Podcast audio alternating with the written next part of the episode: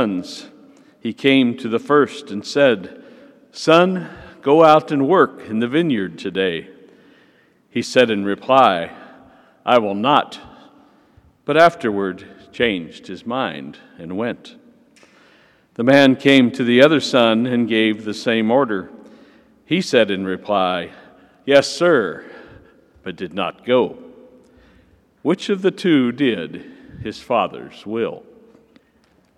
They answered, The first. Jesus said to them, Amen, I say to you, tax collectors and prostitutes are entering the kingdom of God before you. When John came to you in the way of righteousness, you did not believe him, but tax collectors and prostitutes did.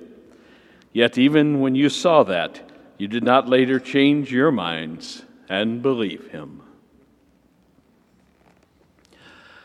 The Gospel of the Lord. Praise, Praise to you, Lord Jesus Christ.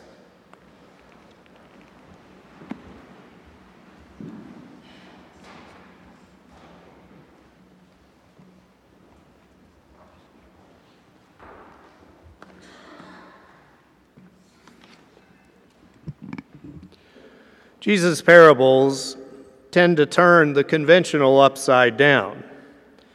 And it may not be obvious to us how he does it with this particular parable, but we have to know something about the culture of Jesus. What was very important was honor.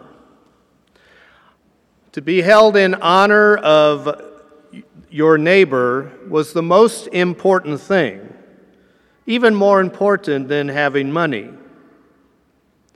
And so, when we look at this parable about the two sons, thinking of this culture of honor, and also realizing who he is speaking to, the chief priests and elders of the people, now all of a sudden it becomes obvious he is truly turning convention upside down.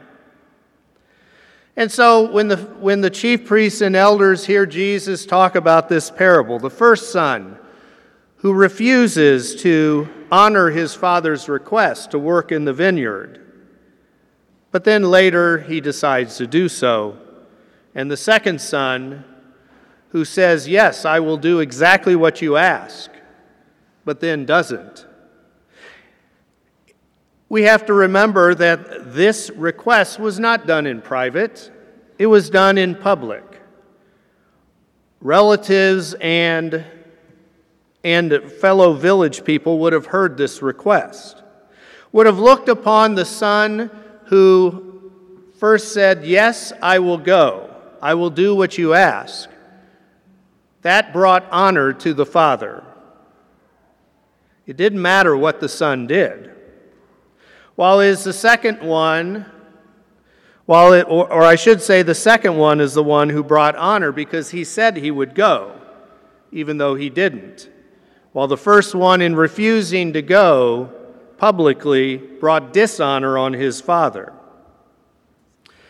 But Jesus turns it upside down by saying, What is important is not whether or not the father got honor out of this exchange, but whether they did the will of the Father. Whether they did what the Father truly asked. That is what is the important thing. Jesus would get frustrated while dealing with the Pharisees, the chief priests, and elders of the people because he saw in them people who desire power to make people follow them and do what they want them to do. This desire for power and the hypocrisy of the chief priests and elders was what disturbed Jesus the most. St. Paul wrote this letter to the Philippians. We heard a part of it from the second reading.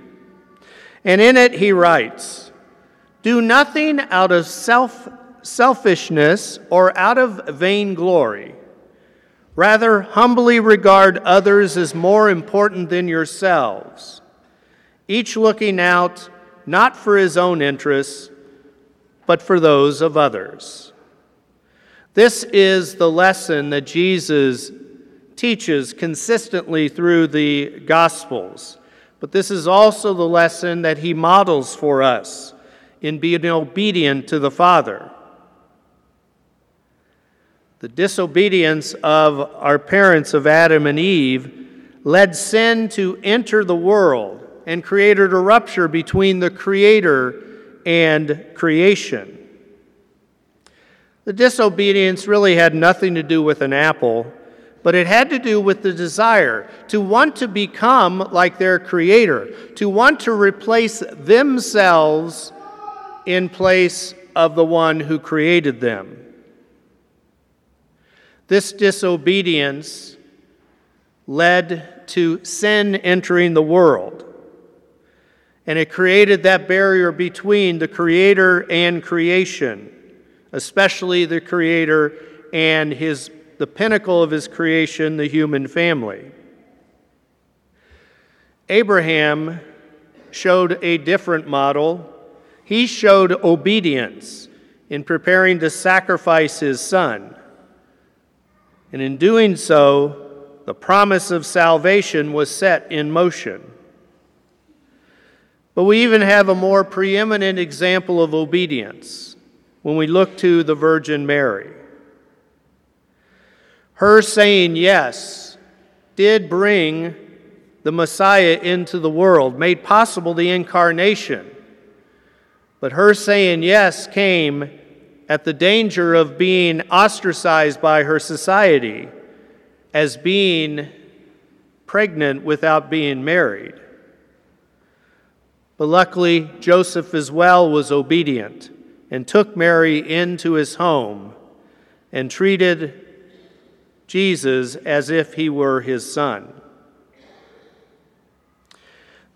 St. Paul wrote, Though he was in the form of God, he did not regard equality with God something to be grasped. Rather, he emptied himself, taking the form of a slave, coming in human likeness and found in human in appearance. He humbled himself, becoming obedient to the point of death, even death on a cross. Jesus' obedience was about reaching out to the human family offering them a way to go over to, to bridge that rupture that original sin had caused, gave them a way for us to be able to experience eternal life in heaven, all because of his selfless love. But we as well experience in our society self centeredness selfishness, people that desire to put their Creator, move their Creator out of their lives, and instead set themselves up as God because I know what is better for myself and others than God does. I, rather than God, will decide if this unborn child lives or not. I, rather than God, will decide if this sick person should be killed or not. I, rather than God, will take this person's life in the name of justice. I, rather than God, will determine that these fertilized eggs will be used for medical research. The commonality between all of those statements is this idea that I know what is best for myself, even more so than the one who created me in his image and likeness in the one who, who, who loved us before we were born. But as Christians, we are called to follow a different path. We are called to listen to God's word and obey it, thus participating, albeit in a small way, in Christ's own obedience.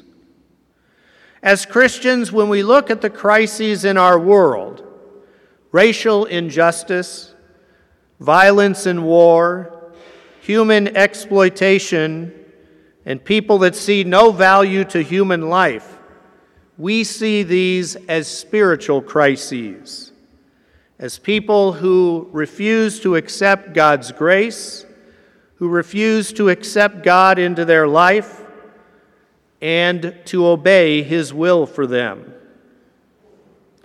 through our baptism, we have chosen to follow God the Father, the Son, and the Holy Spirit.